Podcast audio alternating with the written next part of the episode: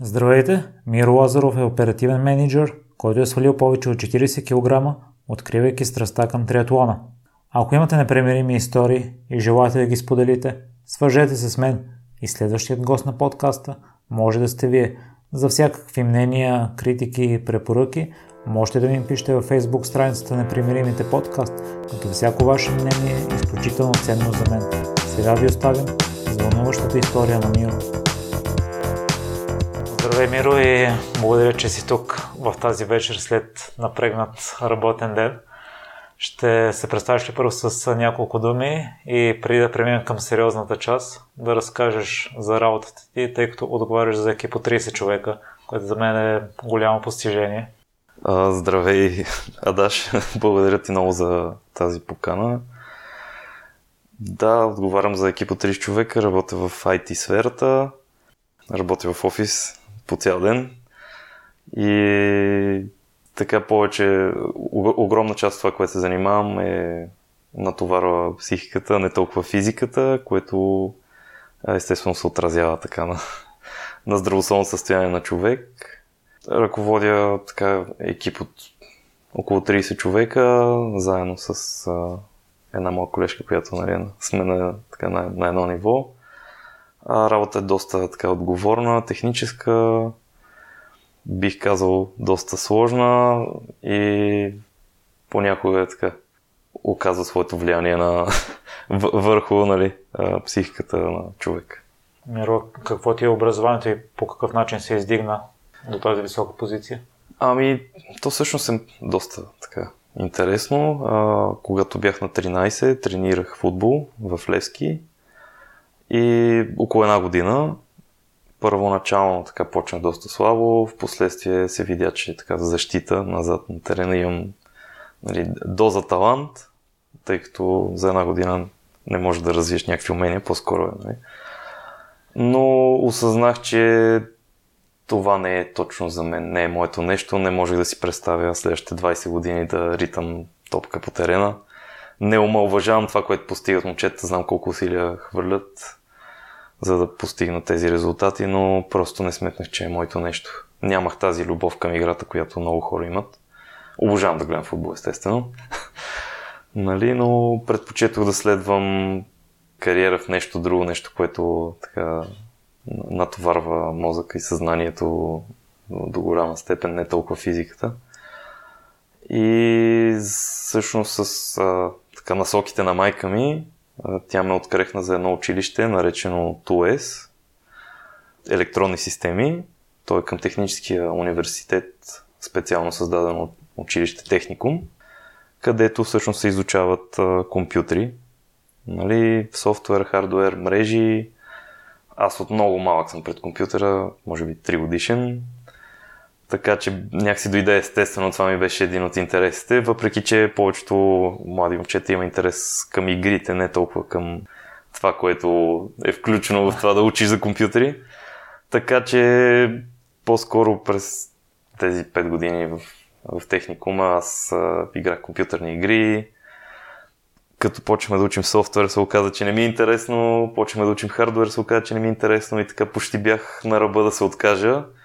И когато почваме да учим компютърни мрежи, което всъщност е това, което създава интернета, и това се оказа така моята страст към, нали, за знания.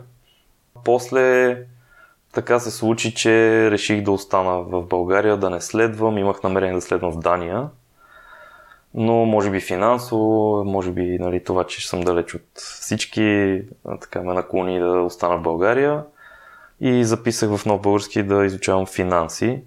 Та, не знам защо, може би също бизнесът ми е бил винаги доста интересен, да видя как се движат парите, откъде идват, къде отиват, какво се случва с тях.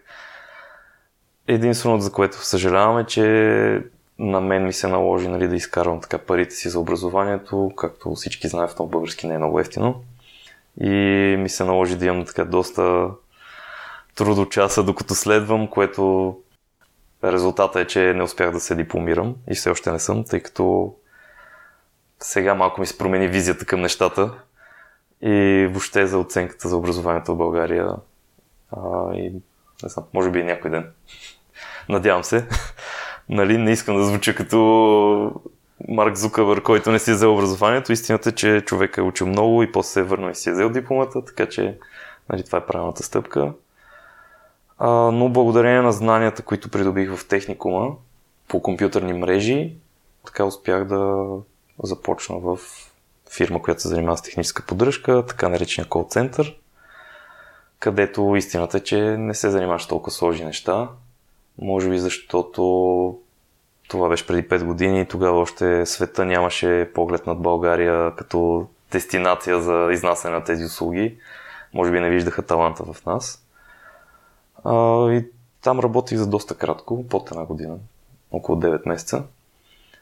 И вече в последствие излезе една възможност от един мой колега, който всъщност отиде да работи в IBM, където се откри проект за компанията Cisco, за техническа поддръжка на нощни смени, което за мен, честно казано, тогава не беше никакъв проблем, тъй като самия шанс да работиш за тази компания, за която съм чувал, нали, само като ученик, беше нещо невероятно. Но честно казано не знах какво се забърквам.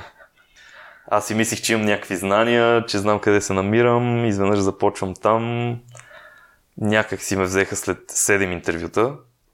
Имах 4 по телефона и 3 на живо. Плюс изпит, който се провалих тотално. И може би е, от а, няма на къде ме взеха и започвам първи ден и всъщност поглеждам някакви хора, които са извадили ни черни екрани на лаптопите и програмират някакви неща. И така осъзнах, че всъщност съм попаднал някъде, където нещата са много сериозни. И още повече ме притесни това, че един месец почти нищо не правих. Така не бяха оставили на произвол, тъй като проекта не беше започнал. И четох някакви неща, как, буквално никой нищо не ти даваше, просто нещо, което ми е интересно. Нали, от гледна точка знаеш, че ще обслужваме клиенти американски. Четох как се обслужват клиенти, нали, как да имаш по-добър soft skills, как да разрешаваш проблеми по-ефективно и така. Всъщност, когато започна проекта, естествено имаш фаза на обучение. Се оказа, че сме в екипа, който може би е най-така приемлив, най-лесен. Нали, но ни пуснаха на обучение заедно с хората, които се занимават с по-сложни неща, където също един месец така ми беше доста стресирано. И започнахме работа, нали. В началото беше по-така по-тежко, по-стресиращо, тъй като се оказа, че ние занимаваме с поддръжка на някакви уникални неща от сорта на НАСА, на ФБР в Америка, нали, то за това е на нощи смени, тъй като поддържам американския пазар. Което, нали, така много се изкефих. Много беше готино да, да знаеш, че поддържаш някакви неща като Белия дом, примерно, и така нататък. И оказа се в последствие нали, на работата, така, може би първите 2-3 месеца, че като инженер не ставам, не съм толкова добър инженер по поддръжка, но всъщност мога да водя хора. Това го забеляза нали, тогавашния ми шеф, че помагам на хората, гледам как екипа се движи като цяло, а не толкова нали, аз как се представям. И не знам, може би защото съм се представил твърде зле и се искали да спасят екипа, нали, така ме направиха като отговорник на български или тим лидер. И вече така в следващите няколко години нещата се развиха естествено да приемам нали, тази роля. Сменях нали, някоя екипа, сменях роли, но кажи речи в тази, в тази връзка винаги са били нали, технически екипи, така че ти дори да не учиш нещата, с които се занимават нали, хората по теб, те няма как да не ти влезат в главата. А, също сертифицирах се нали, за официалния сертификат взех, който е, тъй като малко ме побутнаха, нали, нямаш избора и ти като ги работиш тези неща, те ти идват някакси по-естествено. Сертификата на Cisco? На Cisco, да, първия сертификат.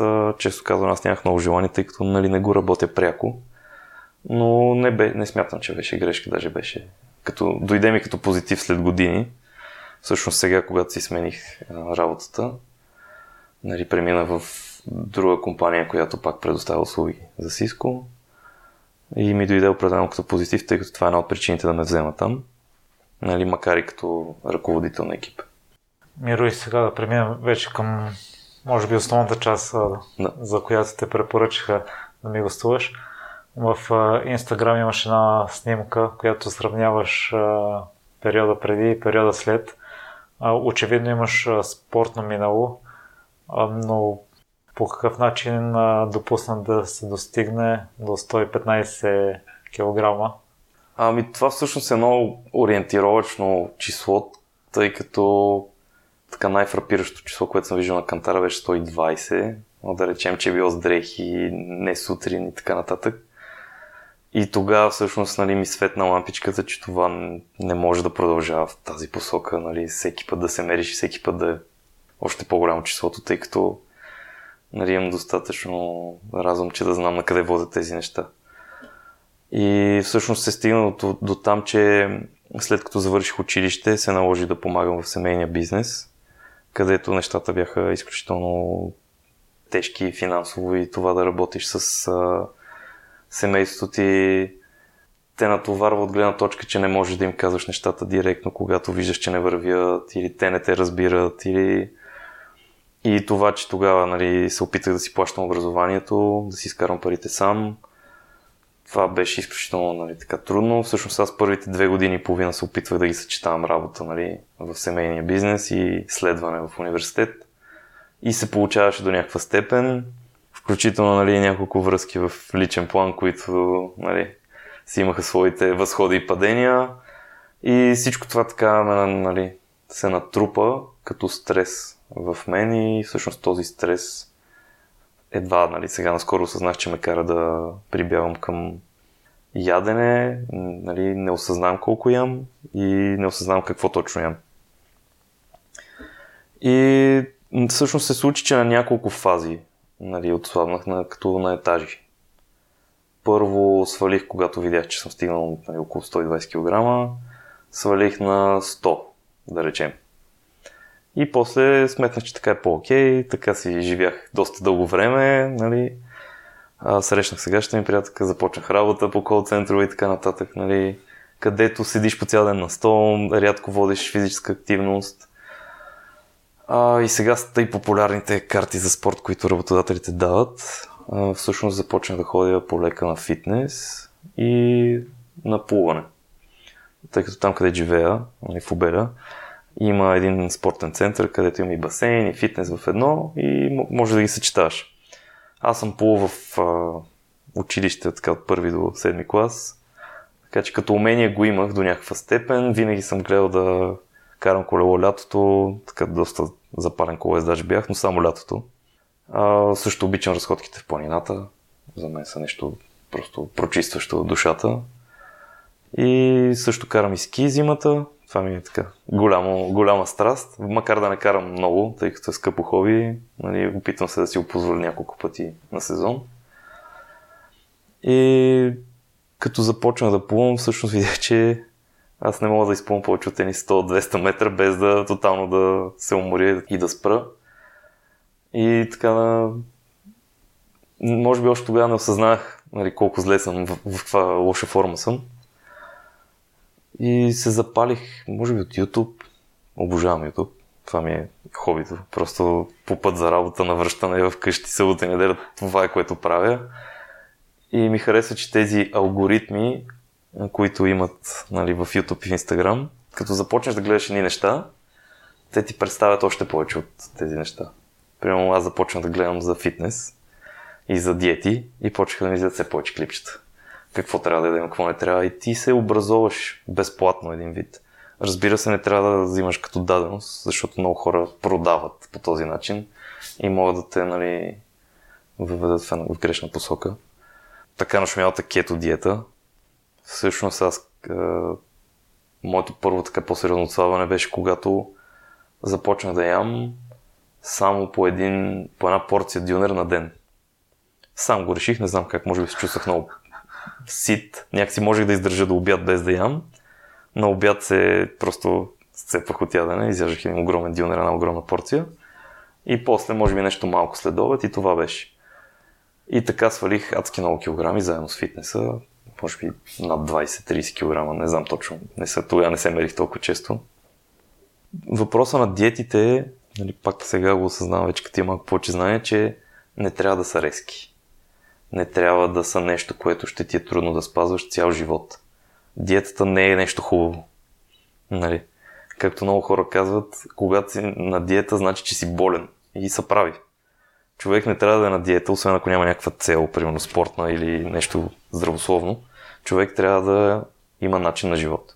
И после естествено върнах някакви килограми, така до към 95, заедно с работа, съчетано пак, пак станаха 100.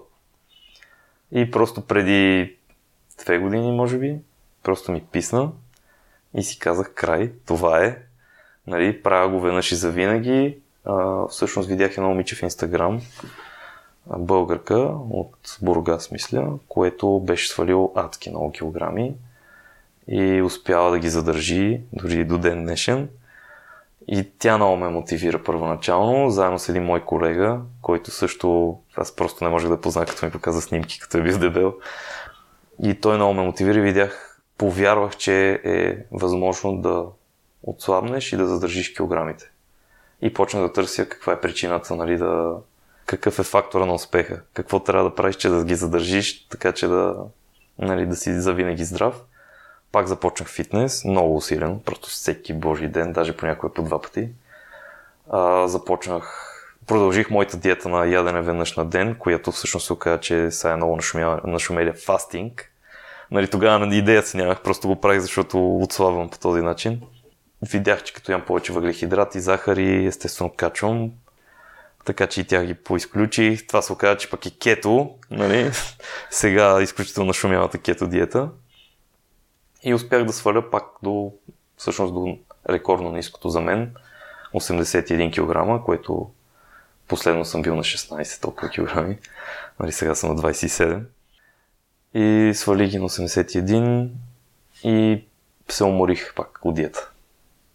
Просто натрупа се една умора, не можеш постоянно се ограничаваш, излизаш с приятели, ядети се, пак има стрес, работя нали, професия, която има определена доза стрес. И започнах да си позволявам някакви неща. Шоколад, пуканки, бира и така нататък, нали, хляб.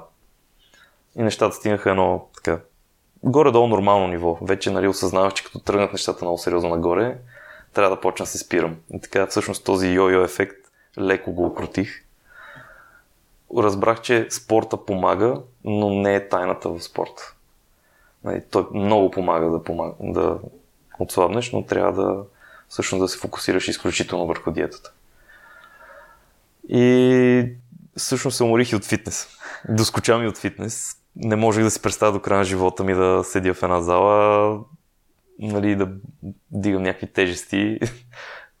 Просто знам, че е полезно за тялото, изключително полезно е да вдигаш тежести, но просто не можех да продължа да го правя. Особено пък всеки ден или пък пет пъти седмично, като някои хора. Така че след 5-6 месеца почнах по-рядко да ходя. И не знам защо, може би така, коментари от приятели, които ме видяха в отслабналата ми фаза и казаха ми ти пак си почнах да качваш.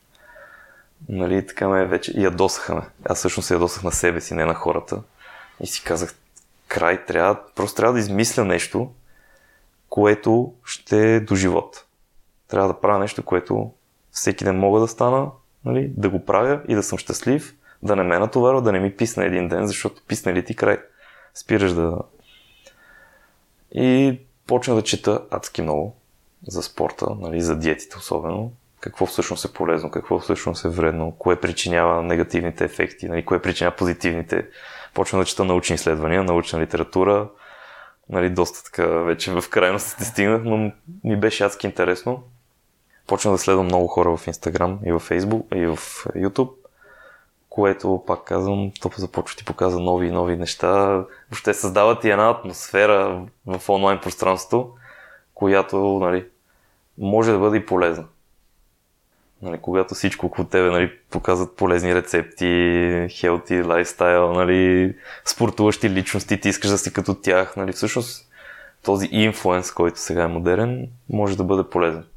И така случайно попаднах на триатлона Лъско сърце. То е ултра триатлон, крос триатлон, което означава, че частта с колелото в него е не е с шосейни колела, ми е на офроуд. И си казах, че искам да го направя това нещо. Първо, защото е страхотно постижение, а второ, защото винаги съм обичал да плувам, винаги съм обичал колелото и някак си трябваше да се науча да бягам тъй като нали, това се оказа, че е много естествено нещо за хората да бягат. Нали, но просто като си 100 кг не, не може да си го представиш. И започнах да бягам рано сутрин, естествено, нали, преди работа. И първите ми бягания бяха доста жалки. Може би, нали, дори наскоро ги гледах, тъй като използвам смарт-watch, който записва всяко едно мое бягане и вади много хубави статистики. Гледах, че са всъщност изключително жалки така първи стъпки, но реално това трябва да са първите стъпки, така да, да свикнеш.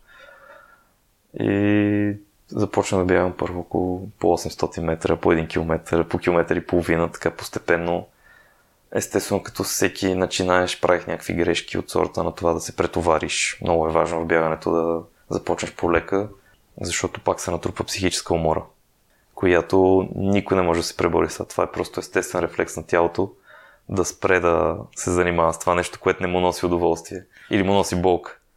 А бягането, особено когато си даваш зор, определено може да бъде доста болезнено. Но най-важното в триатлона за мен беше това, което ме запали, е, че е разнообразно. Изключително разнообразно. Всеки един ден можеш да правиш просто нещо друго, но не можеш да си намериш оправдание да не правиш нещо. Нямаш оправдание пред себе си. Примерно не ми се на фитнес. Еми тогава ще тичам. Еми не ми се тича. Еми тогава колело. И не мога да си кажеш постоянно, ми не ми се прави, това не ми се прави. Това, това е един вид, нали, правите No Man, нали, има един филм Yes Man. и за мен е важно хората да са Yes Man, просто да, да си казват давай, направи това нещо, нали. Особено когато ти е полезно, държите във форма, здрав си, нали, приятно ти е, спорта носи много приятни емоции, всичко в тялото се настройва, наглася, хормони. И така почнах да тичам, после включих малко и колело, видях, че всъщност с обикновено колело е доста трудно да постигнеш нужните резултати от гледна точка на времена. Особено когато си в добра форма. А, може би в триатлона това е най-скъпото нещо. Нали, най-скъпата част. Така. А, и започнах, нали, аз обичам да се изхвърлям обикновено, но реших да си взема някакво колело втора употреба, което е достатъчно добро. Нали, има такова нещо като достатъчно добро, не е да е най-доброто колело, колкото да знам, че ако не завърша във времето, в което трябва, вината ще е в мен, не в, нали, няма да търся оправдание в а, уреда. И така започна да тичам доста често, почти всяка сутрин, колело, когато е, времето позволява, плувах си нали, редовно, особено събота и неделя стана, че си сутрин рано, отиш да плуваш, после уикендът си е свободен, свеж си. А, наблегнах на плуването, тъй като ми беше най-естествено. И започнах там да постигам доста добри времена което нали, ми даваше самочувствие да, да влагам усилия в другите неща. А, в бягането всъщност открих една група Adidas Runners, нали, на която съм много благодарен на хората, които организират, занимават с това нещо. Просто е невероятно. Не, надявам се осъзнават какво богатство дават на тези хора, които участват в тази група. Това всъщност са едни безплатни тренировки, организирани от така, от тази група, която Adidas спонсорира заедно с Rantastic. Там всъщност видях колко лошо ми е нивото нали, на, на бягане и а, всъщност случайно аз отидох на, на тяхна тренировка първоначално и открих съботните бягания, 5 км, нали, 5 км run, където пък видях една огромна група от хора, които тичат всяка събота, което също ми донесе допълнителна мотивация и удоволствие. Така тичаш група позитивно настроени хора, нали? Оказва се, че бегачите всъщност нали? са доста готини хора. И така се запалих по бягането. Успях да си подобря времената, успях да влеза в форма, заедно съчетано с диетата, нали? Където се опитах да балансирам нещата. Четох много, оказа се, че кетото, колкото и да се иска на много хора, всъщност за спортисти и за активно живещи хора – просто няма как да носи добри резултати. А, не вреди, но нали, в краткосрочен план не вреди, за бързо сваляне е окей, но не, не ти помага на резултатите. И всъщност е много по-лесно, ако вкарваш въглехидрати, захари дори за активно спортуващите. Другото, което е, сега наскоро видях едно проучване, че когато тялото сваля повече от 5 кг мазнини на година, пак стреса и кортизол се натрупват и йо ефект се увеличава. И се оказа, че нали, дори да си много, с, с много наднормено тегло, е по-добре да много постепенно да сваляш килограмите. Нали, да, ще отнеме по-дълго време, нали, живота е пред нас, по-добре сме здрави в дългосрочен план.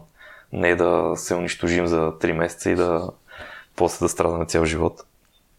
И така нещата се съчетаха и се насочиха към това да, нали, в крайна сметка се запише за някакво състезание, където всичко ще се обедини в едно. А в България няма много състезания, което е жалко, защото има някаква сцена от хора. А, особено, че сме географски добре разположени. В съседните ни държави има доста така голям брой спортисти, нали, триатлонисти. А, но така най- за мен е важно състезание, тъй като осъзнах, че а, нали, Лайон Харт, лъско сърце няма да мога да го завърша нали, с подготовка от 6 месеца или 7, което може би беше добра, нали?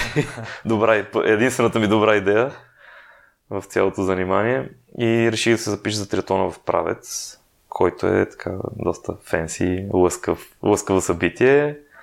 За мен идеята е готина като цяло. Нали, той е любителски триатлон, но все пак не съм тръгнал да ставам професионалист, това не ми е кариерата, това ми е хобито и това ми е така нещо, което ме държи здрав в спорта. А, значи, преди около 6 месеца започва тази твоя страст към триатлона? Да, да, започнах да ги обединявам трите спорта всъщност, заедно и фитнес. Фитнес просто няма как да... Нали, силови тренировки са изключително важни, колкото и да са ми нали, скучни и неприятни. Единственото, което е, че наблягах на бягането, тъй като бях осезаемо най-слаб там. Също наблягах на плуването, тъй като там пък бях най-силен, имах нужда да ми да самочувствие малко, да че ще се справя. И така не, не, не е достатъчно на колелото, което ми изигра много лош сега. И особено транзицията, транзишена от колело към бягане, също е най-трудното нещо, тъй като краката ти се дървяват от колелото, ти използваш съвсем други мускули и първия километър в бягането е нещо, което нали, много малко хора могат да, така, да опишат, но кажи речи бягаш с два чувала цимен за крака. Е, аз като участвах на единствения си триатлон, имах чувство, че краката не ми бях на цимета на памук. А въобще не реагираха. Да, абсолютно. Някакви си техни си движения спазват. Миро, искам да те върна в период, в който си бил най-тежък преди да ми гостуваш, изслушах един епизод на един от моите любимци, Рич Ро, в който му гостуваше един човек с подобна история на твоята, само че там мащабите на килограмите са съвсем различни в щатите. И Рич Ро му зададе следния въпрос, има ли нещо, което хората не разбират за хората, които са с наднормено тегло? Истината е, че нещата в съзнанието са, водят до един и същ ефект. Има хора, които имат просто различен ген, или не надебеляват поради тази причина, или се контролират до някаква степен. Но ако се оставиш, просто когато и културата на държавата, примерно в Америка е така културата, нещата ще се развият в тази посока. Виждам го и около мен, хора, които не се контролират, не се стараят, не се опитват, растат пак в такива размери, говорим над 150 кг. Просто това е въпрос на време кога нещо лошо ще, ще се случи. Колкото не искам да звуча негативно, но просто е въпрос на време. Доказано е, докторите го изследват. Не знам защо го изследват, като то е ясно. Нали, няма нищо позитивно в това да си с наднормата го. Много хора не осъзнават, не искат да осъзнават, може би заблуждават се, включително и аз, колко всъщност е вредно и опасно да си дори едни 10 кг отгоре всичко над 10 кг е риск за здравето ти.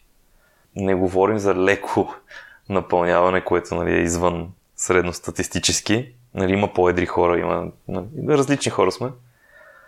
Нали, но просто трябва, може би, хората да осъзнаят на, за себе си, всеки един за себе си, защо е важно да, да е жив и здрав. Буквално. Аз не исках да на 35 години да получа инфаркт или да да не видя някакви хубави моменти от живота, нали, да имаш деца, да пътуваш и така нататък, за да мога да, нали, да, да просто да ям. Нищо не печели човек от това просто да яде. Печелиш момент на удоволствие, което всъщност в дългосрочен план ти носи само негативи. Това, което съм забелязал, само искам да добавя, че повечето хора, които имат проблеми с килограмите, всъщност имат някакъв душевен проблем, така да се изразя. Нещо, което давят. Нали, както има хора, които са алкохолици, има хора, които нали, обичат хазарта. Просто това е начин да избягаш от реалността. Да се успокоиш. Обикновено хората, които ядат, се опитват да се успокоят чрез това. Просто им носи, нали, буквално ти носи физическо удоволствие. Бързо. Това ли бе основната причина, поради която и ясен момент, в който си каза, че трябва да отслабнеш или процес при теб стана постепенно? Ами пак, то е въпрос на осъзнаване. Осъзнаване. Винаги съм се чудил хора, които го казват какво значи. Еми, може би докато не го разбереш, не можеш да... Нали. осъзнаването е просто да, да разбереш причинно-следствената връзка. Какво се случва? Защо съм дебел? Да си зададеш въпрос. Защо аз съм дебел? Този до мен не е. И много хора това първоначалното осъзнаване го имат. Казват си, еми аз съм дебел, защото ям. Това е ясно. Но той е слаб, защото е спортист. Или защото гена му е такъв. И до там. И това оправдание ги спира да продължат напред.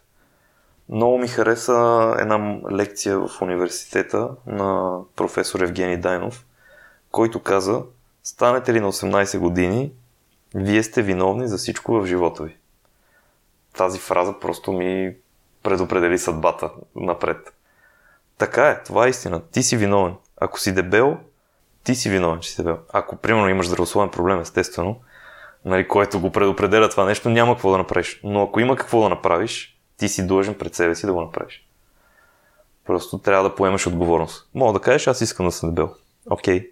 нали? но го кажи пред себе си, ясно, не се лъжи, не се самозаблуждавай. Ако искаш да постигнеш нещо, примерно, искам да изглеждам добре, тогава поемаш отговорност за постъпките си. Всичко, което слагаш в устата ти, нали, ти си виновен за това. Ако ядеш само шоколади, банички и по цял ден пиеш бири, никой, не ти, никой друг не ти е виновен, никой не те е насилил да се храниш така. Ето това, което ми хареса, ти написа в Инстаграм, че си спрял да се, заставам се пред огледалото и си спрял да се лъжеш. Оставам с впечатление, че при теб а, проблем с напълняването е дошъл от стреса и от а, успокояване с храна. Последствие на това, по какъв начин започна да го контролираш, след като реши, че искаш да отслабнеш? Ами аз съм малко човек на екстремностите, което не е хубаво. Точно това е всъщност последващото осъзнаване, че нещата трябва да стават много плавно. Просто трябва да стават неусетно. Аз а, започнах тези екстремни диети, примерно да се храня веднъж на ден. Да, полезно и така нататък, има много хубави ефекти. Но това рязко сваляне просто се води до йо-йо ефект. Защото човек се уморява. И точно както спомена, се погледна в огледалото и някакси съзнанието ни кара да се лъжим. То не е толкова зле положението. Ми не е така. Реално не е така. Примерно, мерките и статистиката показват реалността. Ако ханша ти е 130 см, значи нещата не са добре. Нали? И всъщност постепенно станаха нещата. На няколко фази. Така, няколко екстремни диети. Видях, че спорта всъщност не е, няма как да е успешен без диета.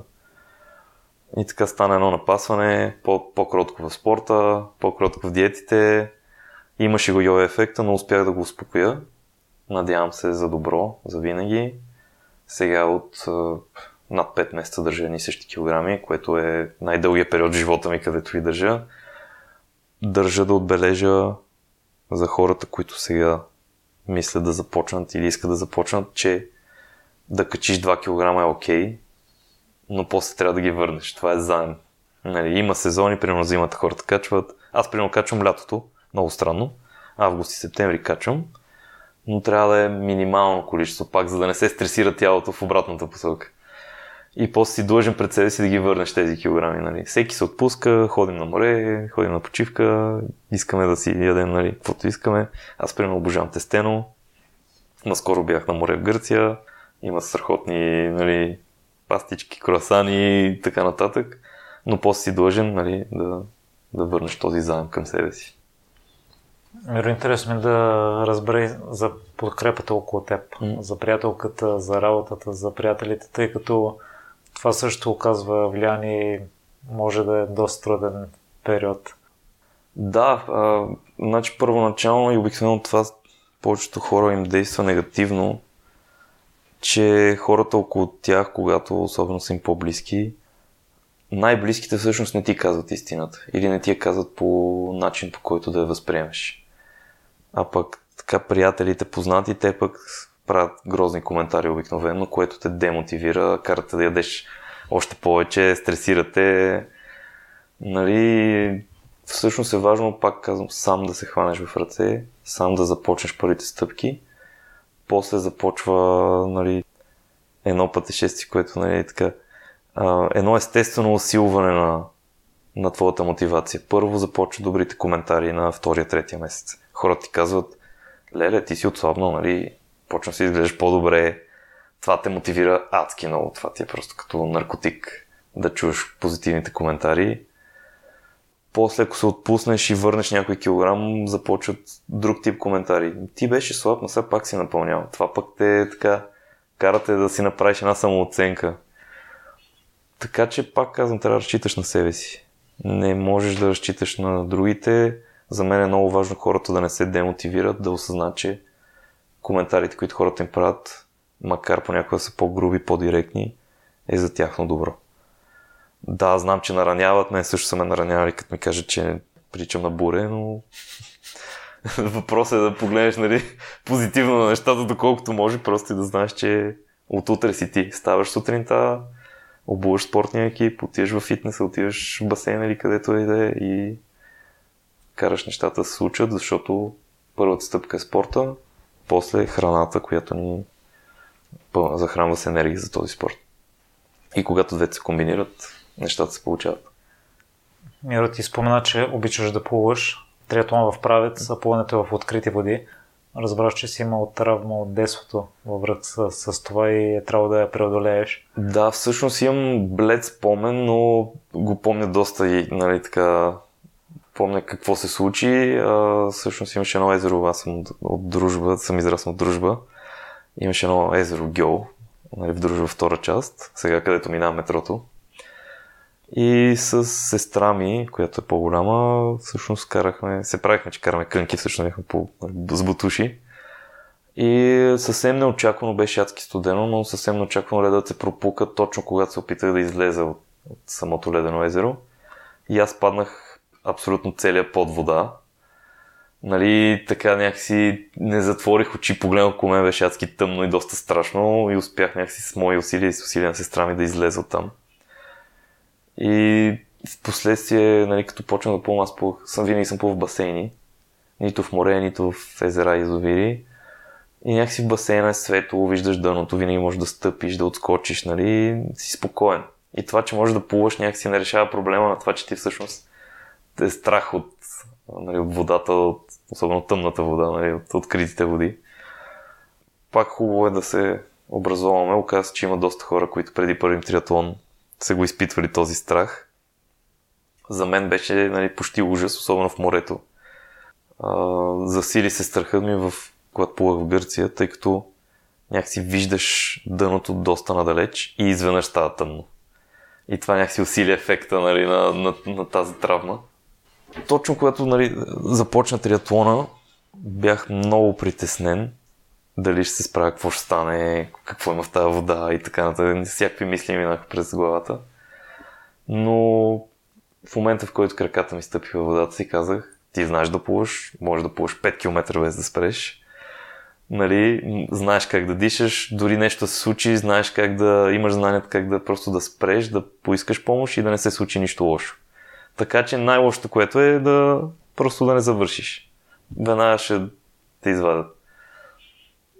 Това, че се някакси се уверих себе си, че мога да се справя, в момента, в който краката ми стъпи във водата, аз се успокоих и си казах, просто завърши, не се състезавай с никой, нали? Това състезание със себе си. Плувах доста бавно, направих някои грешки, извадих си, нали, направих си анализ на грешките, но много се радвам, че вече съвсем спокойно мога да кажа, че нямам страх да плувам, особено пък в езеро, където вълнението е минимално. Нямам никакъв страх. А, може би в открито море, тъй като в морето има една сила, която ти осъзнаеш колко си дребен нали, и как Просто едно мъртво течение може да те отвлече и ти почти нищо няма какво да направиш. Може би имам уважение, не толкова, нали? Имам така здравословно ниво на страх към морето. Миро, преди да разкажа в подробности за състезателния ден, ще ни преведеш ли през тренировъчния процес? Ти си вече спомена 6 месеца си тренирал, между 15 и 30 часа на седмица спазвал си диета или начин на хранене, всичко е било изрядно. А, да, всъщност а, започваш бавно, тъй като трябва да привикнеш към тази програма. А, аз гледах, честно казвам, неща от YouTube, неща от книги, от Instagram. Видях, че нещата за да се случат трябва да отделяш време сутрин и време вечер. Тъй като работя пълен работен ден, понякога оставам в офиса, а, имам така доста време за пътуване, пътувам по 2 часа на ден от работа и до работа. А, така че видях, че нещата трябва да се случат с така, пак екстремна мотивация. А, почна да ставам доста рано. Хубавото е, че започнах на пролет, когато деня се увеличава. И така 5-6 часа започва да се просветлява, почна да тичам навън. Колело трудно се кара сутрин, тъй като е доста хладно. Шосейното колело се движи с една скорост от 20-30 км в час и нагоре. Нали, е доста, става доста хладно. Просто замръзваш колкото и да ти се иска. Вечер си уморен за колело. Друго лошо е, че в България културата на шофьорите е просто, особено относно колездачите, отвратителна, избутвате от пътя и, така, и така нататък. И затова, примерно, ходих много рано сутрин на фитнес, или тичах, или плувах. А, вечерите се опитвах да карам извън града. Хубавото, че живея пак в крайен квартал. Много бързо може да излезеш извън града, където не е толкова натоварено или пътищата са по-пригодени за тази цел. А, всъщност на колелото пак казвам, минимално усилие положих, което после ми се отрази на времето. Всъщност имам не повече от 10 тренировки с колелото. Нали, сериозни тренировки, но все пак крайно недостатъчни. Особено шосейното колело е нещо тотално различно от, нали, от маунтинбайка. Така че е хубаво да отделяме там доста, доста повече часове. Тялото има нужда да привиква в поза и така нататък. Към вибрациите, към просто да усещаш колелото. А, колелото за триатлон е с малко по-различна стойка, което нали, кара мускула да, да малко просто да, да губиш усет. А, и бягането наблягах доста, тъй като просто никога не съм бягал. Особено в тези километри, в този, нали, в този размер и наблягах доста. Записах се за всевъзможни състезания през това време, така че да се предизвиквам, нали. Гледах да увеличавам обема на тренировките. А, но ето дори сега осъзнавам, че съм допуснал някакви грешки, основни. И с това смятам, че е хубаво човек да, така, да набляга на четенето, колкото и да е. С четене се случват нещата. А пък диетата гледах да ям, това е най-проста диета, я препоръчам на всеки. А, не яш неща, които ги няма в природата. Колкото и да звучи смешно, нали? Просто максимално упростена храна. Примерно ориз и месо. Плодове, зеленчуци, картофи. Най- най-простите неща. Забавното е, че можеш да ядеш в огромни количества, без да ти се отрази. Примерно, може да изядеш 1 кг пиле с ориз. Което са, може да звучи адски много, но ако го изядеш във вафли, са 3 вафли или 4 всеки като седне и изяжда половин котия вафли с една кола. Това реално е ядски много храна. А пък в броколи да не говорим. И така си преобразува храните. Примерно една, един сникърс е един килограм броколи. Наистина, смисъл, това е просто безумно. Никой не може да изяде един килограм броколи. Опитва съм. И така нещата се случваха още повече нещо, което го насякъде го пише и го казва, че хубавата храна носи много повече от калории и енергия. Тя носи витамини, масни киселини, всичко, което му трябва на тялото. А ако се храниш само с нали, шоколади, вафли и така нататък, круасани, там са просто калории и енергия. просто една захар, която да, примерно преди състезание или след състезание ти трябва, особено ако е било тежко. Нали, затова има и тези гелове, които всички триатлети и бегачи използват последно време. Но само тогава. Или много рядко. Примерно има правило 9 към 1. Да се храни само едно ядене от 10 да ти е нали, да, да ти е cheat meal, да си хапнеш каквото искаш. Примерно пуканки в киното или шоколад или каквото искаш каквото ти е на сърце. Също шоколад обожавам от а, този нормалния, не пробвах да ям и 90%, не е моето нещо, това е просто...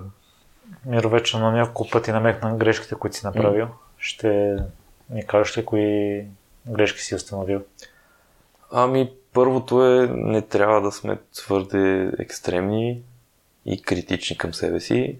А, като започнах да бягам, почнах да бягам бързо. Оказва се, че тялото има няколко системи и няколко вида мускули. Нали, няколко вида системи, които ни захранват с енергия, докато спортуваме. А, аеробна, анаеробна и когато бягаш бързо, ти всъщност не натоварваш тази система, която ще ти помогне да бягаш по-дълго. А за триатлона, особено за Ironman, е важно да бягаш дълго. Това, че има хора, които бягат дълго и бързо, не трябва да те лъжи. Това не се постига с бързо бягане. Всъщност трябва да бягаш максимално бавно. В момента бягам по пулс. Нали, гледам пулса да ми е в определени граници, в зони. И не си, даже се спирам. И се оказа, че това е грешка на всички новобранци, че започва да бяга твърде бързо, твърде рано. А, другата, другата основна грешка беше в яденето, но това беше преди да започна трениране за триатлона, че изключвах тотално някои групи като въглехидрати, било то прости или сложни, или после изключих мазнините, което пак се оказа грешка и така много е важно човек да си прави самоанализ, самооценка, да се учи от грешките си и да продължава напред и нещата се случат. Хубаво е, ако имаме нали, някой, който ни дава добри съвети или добри примери, но така в днешно време повечето хора или го правят комерциално, или не го правят спрямо нуждите на човек. Нали, не, не всички хора сме еднакви, различни хора, различни нужди имаме. Така че, пак казвам, отговорността е в нас самите. Приятелката ти по какъв начин прие целият процес, защото разбирам, че не си има много време за нея.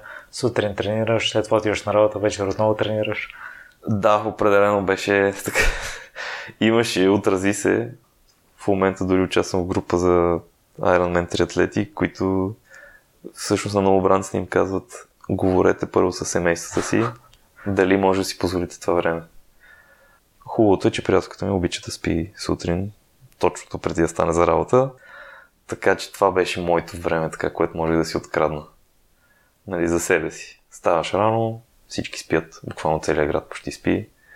Може да тренираш, може да четеш, да гледаш, каквото искаш му правиш. Вечер беше малко по-трудно, но аз го използвах така и като един вид надявах се нали, да я мотивира и нея да види, че всъщност това е много важно нещо, нали, спорта и че трябва да отделяш време. Почваме ходим заедно на фитнес, което беше страхотно, нали, така, и душевно удоволствие ми носеше. Нали, и така някакси ги съчетахме нещата. Много съм и благодарен на приятелката ми, че успя да издържи този период. Нали, сега съм си взел уроците и определено смятам, че човек трябва да балансира и личния живот с тренировките и да си сложи приоритети. Нали, пак има време за себе си човек, но, има и, но трябва да отделя и време нали, за близките си, не само да... Иначе ставаме едни егоисти, които... Миро, Дан ще препоръча mm. и той задава следния въпрос. По какъв начин се бягат 10 км след 40 км колезене? Нещо ще го допълна. И след километър и половина плуване. Ами, кратки отговор е на инат. Просто беше на инат. Усетих, че нещата са доста тежки. Аз още преди самото състезание усетих, че може би беше правилно да се запиша за късата дистанция. И затова си казах просто финиширай, виж катов времето, всъщност времето, за което трябва да финишираш максимално. А, видях, че напреднах с плуването, има сравнително добро време като за първо плуване и като за грешките, които допуснах А в колелото очаквах да изостана и може би там точно толкова, за толкова време финиширах, колкото очаквах. И, и си казах всички останали сили в теб трябва да ги насочиш в момента с бягането. Първият километр беше много тежък. Просто не може да повярвам какво се случва с краката ми. Нали, никога до сега не би бях съчетал и трите неща. А енергийно нещата, колкото и до се бях подготвил, просто тази енергия липсва тялото, когато не е тренирано да, да произведе енергията от храната толкова бързо. Просто не се получава, няма я. Хубаво, че се бях запасил с бързи въглехидрати, с гелчета, с доста кофеин, нали, така някакси те заедно с водата, която нали, пиех, успяха да ме вдигнат. Мина първи километър и осъзнах, че ми остат още 9. Което като цифра не звучи много, но като видях какво трябва да мина, просто ме доста, доста ме съсипа психически. Просто ти трябва да отиш до центъра на правец от хотела, после да се върнеш, обикаляйки цялото езеро и това е само първата обиколка, първите 5 км. Бяха много тежки, особено с оглед на градусите, беше над 35 градуса, на сянка, а ние бяхме на слънце през цялото време. Организацията беше много на ниво, имаше подкрепителни пунктове, хубавото, че пътя обикаляше разни чешми и такива покри, нали, на пътя и при всяка една възможност успях да просто се мокрах абсолютно целия. Включително и маратонките. Всяко едно нещо в теб гори при тези температури. И като мина първата обиколка, просто се заядох. Просто си казах, това е, не мога сега за 5 км, трябва да ги, трябва да ги завърши бавно, не ме интересува как, ако трябваше лазиш, но това е. Видях, че ми стигне времето, само трябва да се напъна един последен напън. Много съм благодарен, имаше две момчета, не знам как се казват. А, едното, беше, едното момче беше, участваше в триатлона, другото беше част от организаторите и то бягаше с него. И така те бяха около мене някакси се случи. И мотивацията някакси от тях се пренесе върху мен, особено към края последния километр и половина имаше много хора, просто които ти пляскат и които осъзнават всъщност това колко тежко усилие е. И буквално ми пораснаха крила и последния един километр просто дадох газ колкото мога.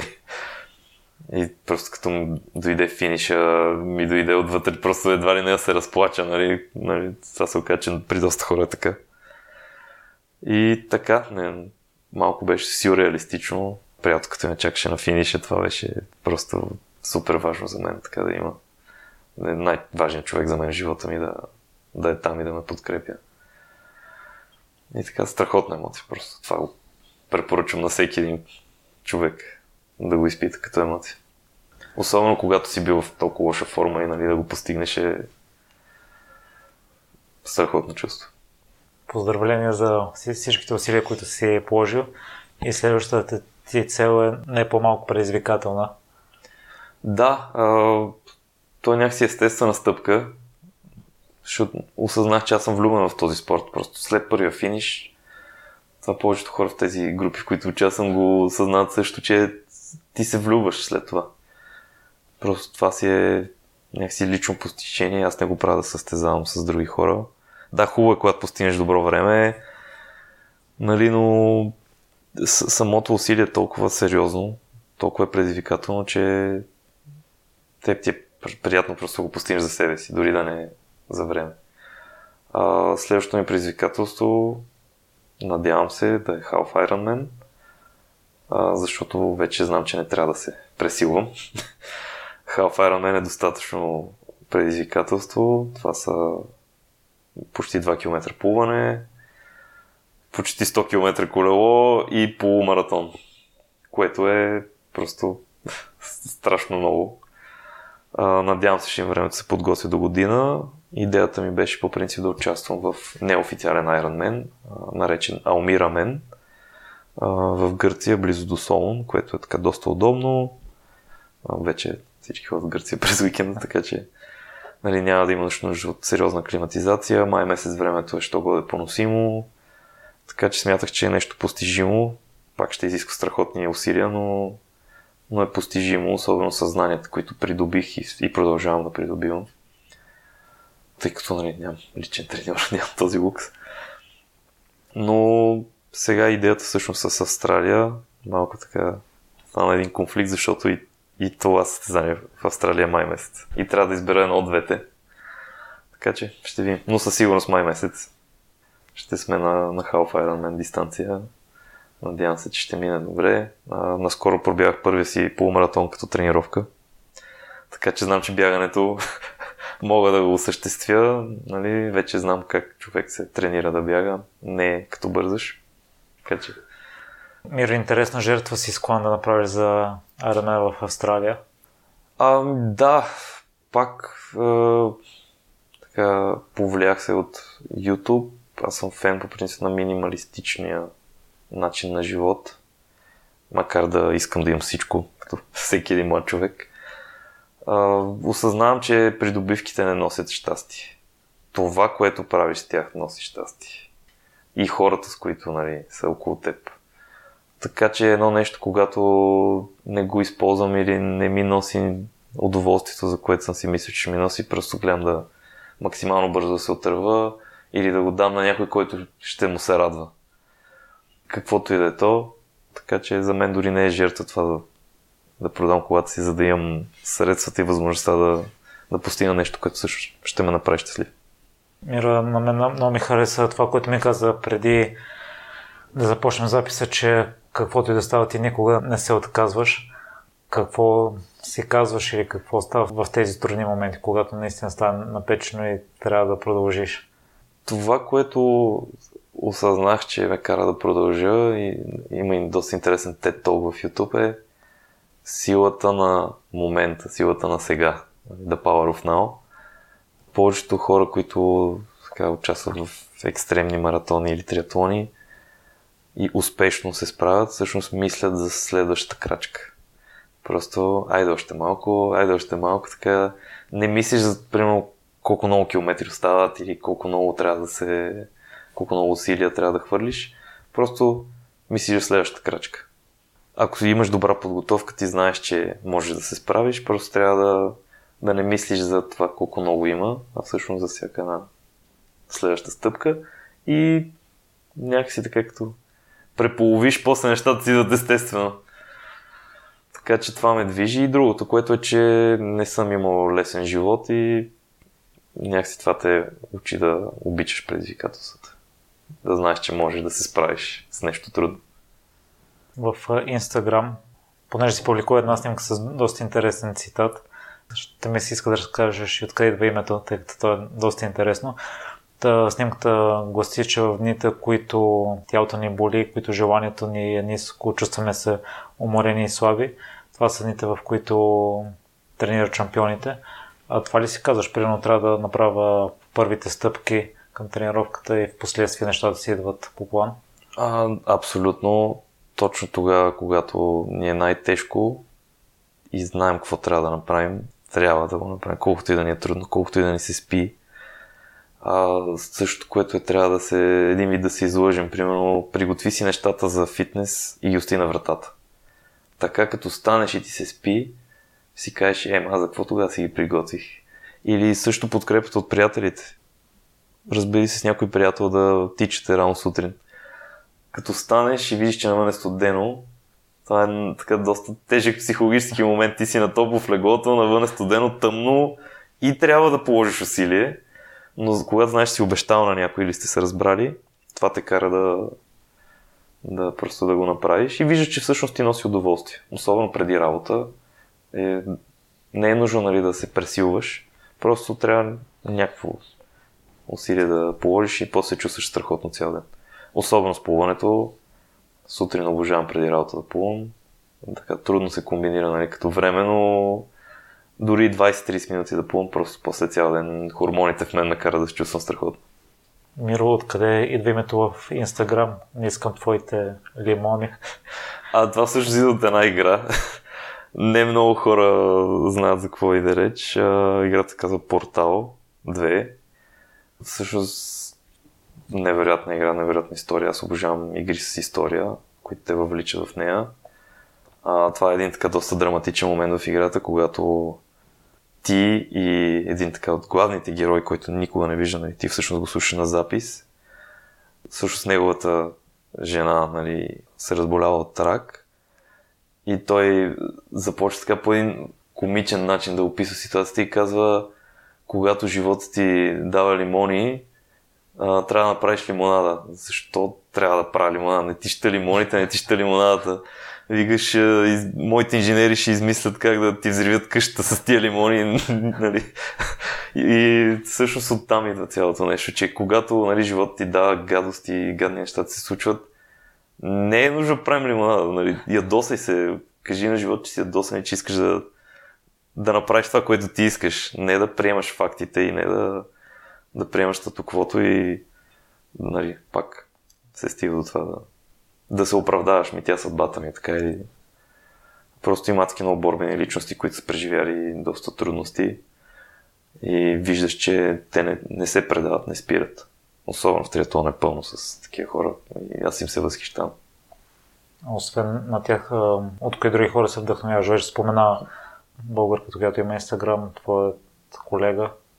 Ами имат всъщност доста, следвам доста хора в Инстаграм, които са постигнали това, което за мен е... Знам колко е било трудно, за мен е много важно това нещо. И виждам, че има хора, които са го постигнали и продължават да, нали, да, го, да го поддържат това нещо. А, следвам, може би, 10 на 15 така, българи в Инстаграм.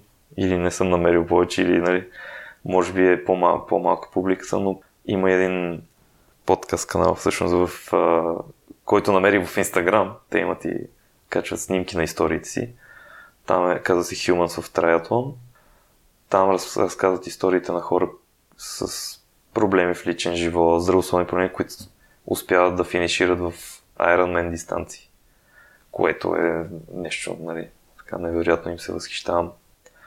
Както ти спомена в Америка има хора с доста сериозни проблеми с килограмите има много хора, които са успели да свалят, говорим 80-100 кг и ги поддържат.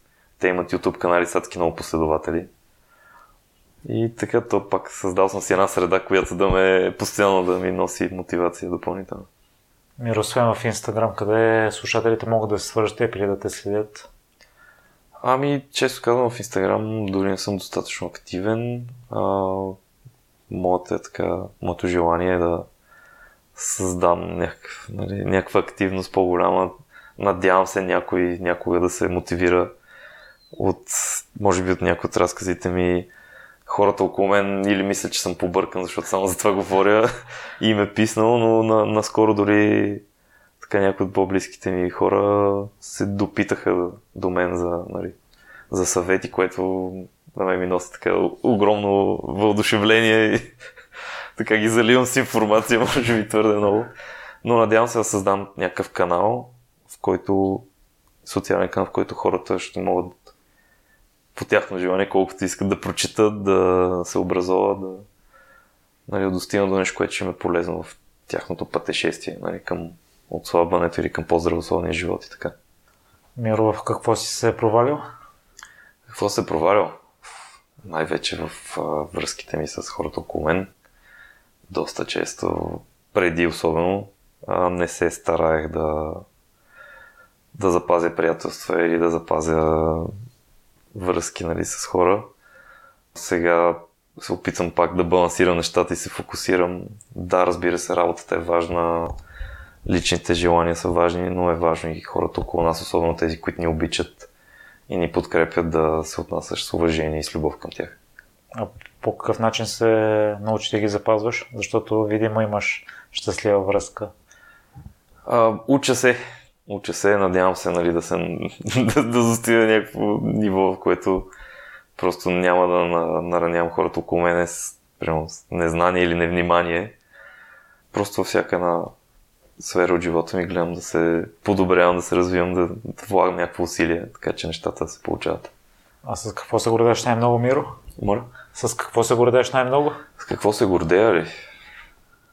Може би с това, че оцелях. Нали, някакси буквално преди 5 години нещата така се случиха, че дори живях на улицата, както се казва, за един период около 2-3 месеца лошо стечение на обстоятелствата или каквото и да е. И съм отново благодарен на сегашната ми приятелка, която ми помогна много да си стъпя на краката. И буквално направих една трансформация от човек, който едва му целява, до човек, който се води, че нали, някъде. Това определено ми е така гордост и се надявам някой в живота достига ниво, където мога да помагам на други хора в подобни ситуации. Много силно ти го пожелавам, Миро, и с тези усилия, с тези състезания, в които участваш.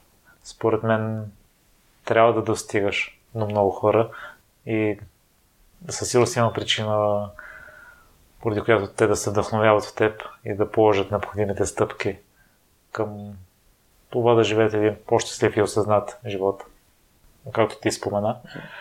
И много ще ми се иска май месец да ми го слушаш и да ми разкажеш за приключението ти в Австралия. Благодаря ти. Аз се надявам нещата да се развият в тази посока и да завършат успешно. Благодаря, че слушахте целият епизод до край. Още веднъж, ако имате интересна история и желаете да я споделите, свържете се с мен и следващият гост на подкаста може да сте вие. За всякакви мнения, критики, препоръки, можете да ми пишете във Facebook страницата на Примеримите подкаст. Отговарям на всичко и всяко ваше мнение е изключително важно за мен. Лек и разкошен ден!